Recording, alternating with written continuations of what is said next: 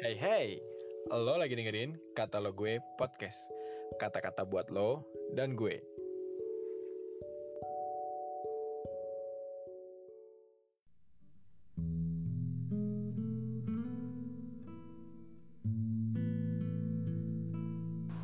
Shalom teman-teman semua, renungan hari ini Selasa 18 Januari 2022 berjudul Firman Tuhan dalam mulut kita yang diambil dari Yesaya 59 ayat 19 sampai 21 demikian bunyi firman Tuhan.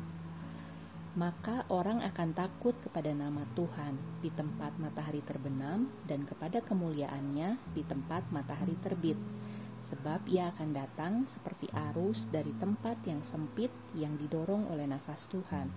Dan ia akan datang sebagai penebus untuk Sion dan untuk orang-orang Yakub yang bertobat dari pemberontakannya. Demikianlah firman Tuhan. Adapun aku, inilah perjanjianku dengan mereka, firman Tuhan. Rohku yang menghigapi engkau dan firmanku yang kutaruh dalam mulutmu tidak akan meninggalkan mulutmu dan mulut keturunanmu dan mulut keturunan mereka dari sekarang sampai selama-lamanya, firman Tuhan. Yesaya hidup pada sekitar tahun 700 sampai 688 sebelum Masehi. Dia melayani sekitar setengah abad pada masa pemerintahan raja-raja Yehuda, Uzia, Yotam, Ahaz, dan Hizkia. Menurut tradisi Yahudi, Yesaya syahid dengan cara tubuhnya digergaji menjadi dua bagian oleh Raja Manasye. Tulisan Yesaya ditujukan untuk pertama mengingatkan bangsanya dengan firman Tuhan mengenai dosa mereka dan hukuman Allah yang akan datang. Yang kedua, untuk menebuatkan pengharapan bagi masa depan orang Yahudi buangan, mereka akan dikembalikan dari pembuangan. Yang ketiga, nubuat bahwa Allah akan mengirim Mesias yang akan menyelamatkan bukan hanya orang Israel, tetapi semua bangsa di bumi. Yesaya dalam nubuatnya menyatakan bahwa Roh Kudus dan Firman Tuhan akan diam dalam diri orang-orang percaya, tidak seperti pada Perjanjian Lama, di mana Roh Kudus hanya hinggap dan Firman Tuhan hanya terbatas pada diri para nabinya. Pada saat hari Pentakosta terjadi pencurahan Roh Kudus seperti dikisahkan pada kisah para rasul 2 ayat 1 sampai 4. Nubuatan Yesaya digenapi. Teman-teman, kita orang-orang yang sangat beruntung. Roh Kudus ada di dalam kita. Kita dapat menerima firman Tuhan dari Roh Kudus. Kita juga memiliki firman tertulis yaitu Alkitab.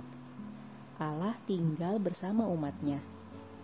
Dia menyertai kita selamanya Roh Kudus dan firman Tuhan dalam mulut kita memampukan kita untuk menyaksikan kebaikan Allah bagi dunia.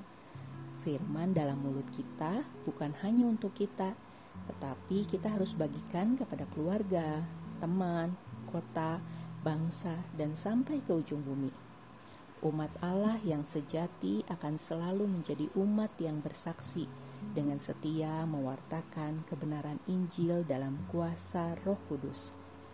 Yuk, teman-teman, mari kita belajar untuk menyaksikan kebaikan Allah dan menceritakan kebenaran firman Tuhan bisa dimulai dari orang di sekitar kita.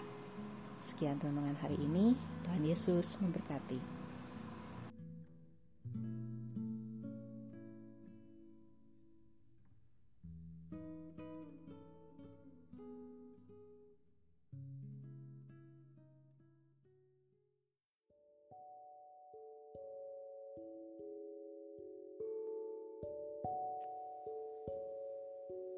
Terima kasih ya udah dengerin podcast ini. Jangan lupa di follow dan juga di share ke teman-teman yang lain ya.